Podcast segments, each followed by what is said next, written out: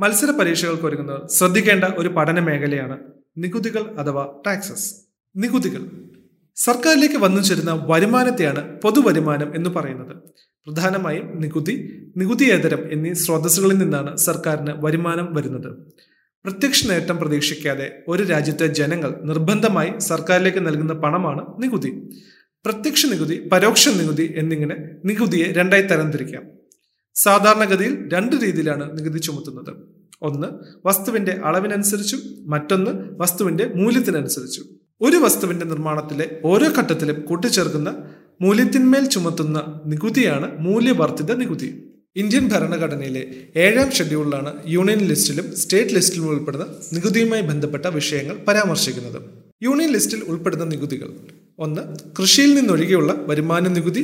രണ്ട് customs duty മൂന്ന് ഇന്ത്യയിൽ ഉൽപ്പാദിപ്പിക്കുന്ന പുകയില അടക്കമുള്ള മറ്റു ചരക്കുകളിന്മേലുള്ള എക്സൈസ് ഡ്യൂട്ടി നാല് കോർപ്പറേറ്റ് ടാക്സ് അഞ്ച് കൃഷിഭൂമി ഒഴികെയുള്ള ക്യാപിറ്റൽ ആസ്തികളുടെ നികുതികൾ. ആറ് റെയിൽ കടൽ വായുമാർഗം ചരക്കുകളും മറ്റും കൊണ്ടുപോകുന്നതിന് ഏർപ്പെടുത്തിയിരുന്ന ടെർമിനൽ ടാക്സ് ഏഴ് കൃഷിഭൂമി ഒഴികെയുള്ള എസ്റ്റേറ്റ് സക്സഷൻ ഡ്യൂട്ടികൾ എട്ട് സംസ്ഥാനാനന്തര വാണിജ്യ വ്യവസായവുമായി ബന്ധപ്പെട്ട മറ്റു നികുതികൾ. സ്റ്റേറ്റ് ലിസ്റ്റിൽ ഉൾപ്പെടുന്ന നികുതികൾ. ഒന്ന് കാർഷിക വരുമാന നികുതി. രണ്ട് ഭൂനികുതി. മൂന്ന് കൃഷിഭൂമിക്ക് മേലുള്ള പിന്തുടർച്ചാവകാശ നികുതി. നാല് കെട്ടിട നികുതി. അഞ്ച് പാർലമെന്റ് നിയന്ത്രണങ്ങൾക്ക് വിധേയമായി ധാതുക്കളുടെ അവകാശത്തിന്മേലുള്ള നികുതി. ആറ് വൈദ്യുതി ഉപയോഗത്തിനും വിൽപ്പനയ്ക്കുമുള്ള നികുതി. ഏഴ് റോഡിലൂടെയും ഉൾനാടൻ ജല ഗതാഗത പാതകളിലൂടെയുമുള്ള ചരക്ക് നീക്കത്തിനും യാത്രയ്ക്കുമുള്ള നികുതി എട്ട് വാഹനങ്ങൾ മൃഗങ്ങൾ ബോട്ടുകൾ എന്നിവയ്ക്കുള്ള നികുതി ഒൻപത് ടോളുകൾ ക്യാപിറ്റേഷൻ നികുതികൾ പത്ത് തൊഴിൽ നികുതി വ്യാപാര നികുതി പ്രൊഫഷണൽ നികുതി തുടങ്ങിയവ പതിനൊന്ന് വിനോദ നികുതികൾ. വിവിധ നികുതികളെ പരിചയപ്പെടാം. പ്രത്യക്ഷ നികുതി. ഏത് വ്യക്തിയാണോ നികുതി ഭാരം വഹിക്കുന്നത് അയാൾ നേരിട്ട് സർക്കാരിന് അടയ്ക്കുന്ന നികുതിയാണ് പ്രത്യക്ഷ നികുതി. പ്രത്യക്ഷ നികുതിയിൽ മുഖ്യമായും വരുന്നത് ആദായ നികുതിയാണ്. വസ്തുനികുതി പരസ്യ നികുതി തൊഴിൽ നികുതി ഭൂനികുതി കെട്ടിട നികുതി വാഹന നികുതി എന്നിവ പ്രത്യക്ഷ നികുതിക്ക് ഉദാഹരണങ്ങളാണ്. അടുത്തതായി പരോക്ഷ നികുതി നികുതി ഭാരം വഹിക്കുന്ന വ്യക്തിയും നികുതി സർക്കാരിലേക്ക് അടക്കുന്ന വ്യക്തിയും രണ്ടാണെങ്കിൽ അതിനെ പരോക്ഷ നികുതി എന്നാണ് വിളിക്കുന്നത്. നികുതിദായകർ പരോക്ഷമായി നൽകുന്നത് കൊണ്ടാണ് ഈ നികുതികളെ പരോക്ഷ നികുതി എന്ന് വിളിക്കുന്നത്. എക്സൈസ് നികുതി വിനോദ നികുതി വിൽപ്പന നികുതി തുടങ്ങിയവ പരോക്ഷ നികുതിക്ക് ഉദാഹരണങ്ങളാണ്. അടുത്തത് റോഡ് നികുതി. പൊതുനിരത്തുകളിൽ ഉപയോഗിക്കുന്ന മോട്ടോർ വാഹനങ്ങൾക്ക് സംസ്ഥാന സർക്കാർ ഈടാക്കുന്ന നികുതിയാണിത്. മോട്ടോർ സൈക്കിൾ മോട്ടോർ കാർ തുടങ്ങിയവ സ്വകാര്യ വാഹനങ്ങൾക്ക് വാഹനം രജിസ്റ്റർ ചെയ്യുമ്പോൾ തന്നെ പതിനഞ്ച് വർഷത്തെ നികുതി ഒറ്റത്തവണയായി സ്വീകരിക്കും. സ്വകാര്യ വാഹനങ്ങളുടെ വിലയുടെ അടിസ്ഥാനത്തിലാണ് വിവിധ സ്ലാബുകളിലായി ഒറ്റത്തവണ നികുതി ഈടാക്കുന്നത്.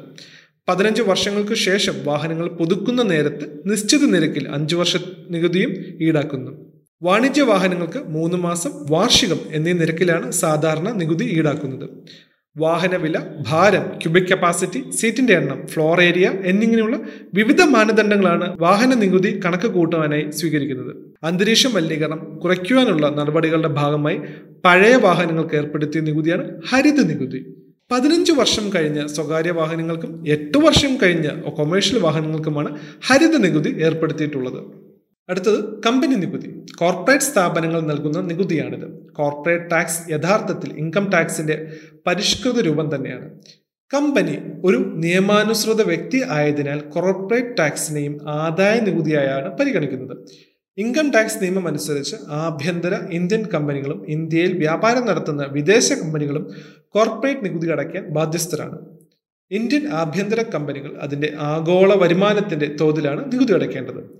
വിദേശ കമ്പനികൾക്ക് ഇന്ത്യയിലെ അവരുടെ വരുമാനത്തിനനുസൃതമായ നികുതി അടച്ചാൽ മതി. അടുത്തത് ആദായ നികുതി. ഇന്ത്യയിൽ ഇൻകം ടാക്സ് ആക്ട് ആയിരത്തി തൊള്ളായിരത്തി അറുപത്തി ഒന്ന് നിലവിൽ വന്നത് ആയിരത്തി തൊള്ളായിരത്തി അറുപത്തിരണ്ട് ഏപ്രിൽ ഒന്ന് മുതലാണ്. വ്യക്തികൾക്ക് ബാധകമായ ഏറ്റവും സാധാരണമായ നികുതിയാണ് ആദായ നികുതി. ഒരു വർഷത്തെ വരുമാനത്തിന്റെ നിശ്ചിത ശതമാനം സർക്കാരിനും നികുതിയായി നൽകുന്ന രീതിയാണ് ആദായ നികുതിയിൽ അവലംബിക്കുന്നത്. കുറഞ്ഞത് എത്ര രൂപ വരുമാനമുള്ളവരാണ് ആദായ നികുതി നൽകേണ്ടതെന്ന് കേന്ദ്ര സർക്കാരാണ് നിശ്ചയിക്കുന്നത്. ശമ്പളത്തിൽ നിന്നുള്ള വരുമാനം മൂലധന ലാഭത്തിൽ നിന്നുള്ള വരുമാനം കെട്ടിടങ്ങളിൽ നിന്നുള്ള വരുമാനം വ്യാപാരത്തിൽ നിന്നോ പ്രൊഫഷണലിൽ നിന്നോ ഉള്ള ആദായം മറ്റ് സ്രോതസ്സുകളിൽ നിന്നുള്ള ആദായം എന്നിവയെല്ലാം ആദായ നികുതി പരിധിയിൽ വരും. നികുതിദായകർ വർഷാവർഷം തങ്ങളുടെ വരുമാനത്തിന്റെയും അടച്ച നികുതിയുടെയും കണക്കുകൾ ഇൻകം ടാക്സ് ഡിപ്പാർട്ട്മെന്റ് മുൻപാകെ ആദായ നികുതി റിട്ടേണായി സമർപ്പിക്കണം. ആദായ നികുതി അടയ്ക്കാത്തതും ആദായ നികുതി റിട്ടേൺ കൃത്യസമയത്ത് സമർപ്പിക്കാത്തതും കുറ്റകരമാണ്. ആദായ നികുതി നിരക്കുകൾ വരുമാനം കൂടുന്തോറും നികുതി നിരക്ക് കൂടുന്ന രീതിയിലാണ് ആദായ നികുതി ക്രമീകരിച്ചിരിക്കുന്നത്. രണ്ടായിരത്തി ഇരുപത് ഇരുപത്തി ഒന്നിലെ യൂണിയൻ ബജറ്റ് ആദായ നികുതി ഘടന പരിഷ്കരിച്ചു. എന്നാൽ പഴയ ഘടനയും നിലവിലുണ്ട്. ഏതു രീതി സ്വീകരിക്കണമെന്ന് നികുതിദായകന് തീരുമാനിക്കാം. പഴയ നികുതി സ്ലാബ് സ്വീകരിച്ചാൽ ആദായ നികുതി നിയമം അനുശാസിക്കുന്ന കിഴിവുകളും ഇളവുകളും ലഭിക്കും. എന്നാൽ പുതിയ സ്ലാബ് സ്വീകരിച്ചാൽ ഇളവുകളൊന്നും കാര്യമായി ലഭിക്കില്ല പക്ഷേ നികുതി നിരക്ക് കുറവായിരിക്കും. നികുതി അഥവാ ടാക്സസ് എന്ന വിഷയത്തിന്റെ വിവിധ വശങ്ങളാണ് നമ്മളിപ്പോൾ മനസ്സിലാക്കിയത്. പുതിയൊരു ടോപ്പിക്കും പുതിയൊരു ക്ലാസ്സുമായി വീണ്ടും കാണാം.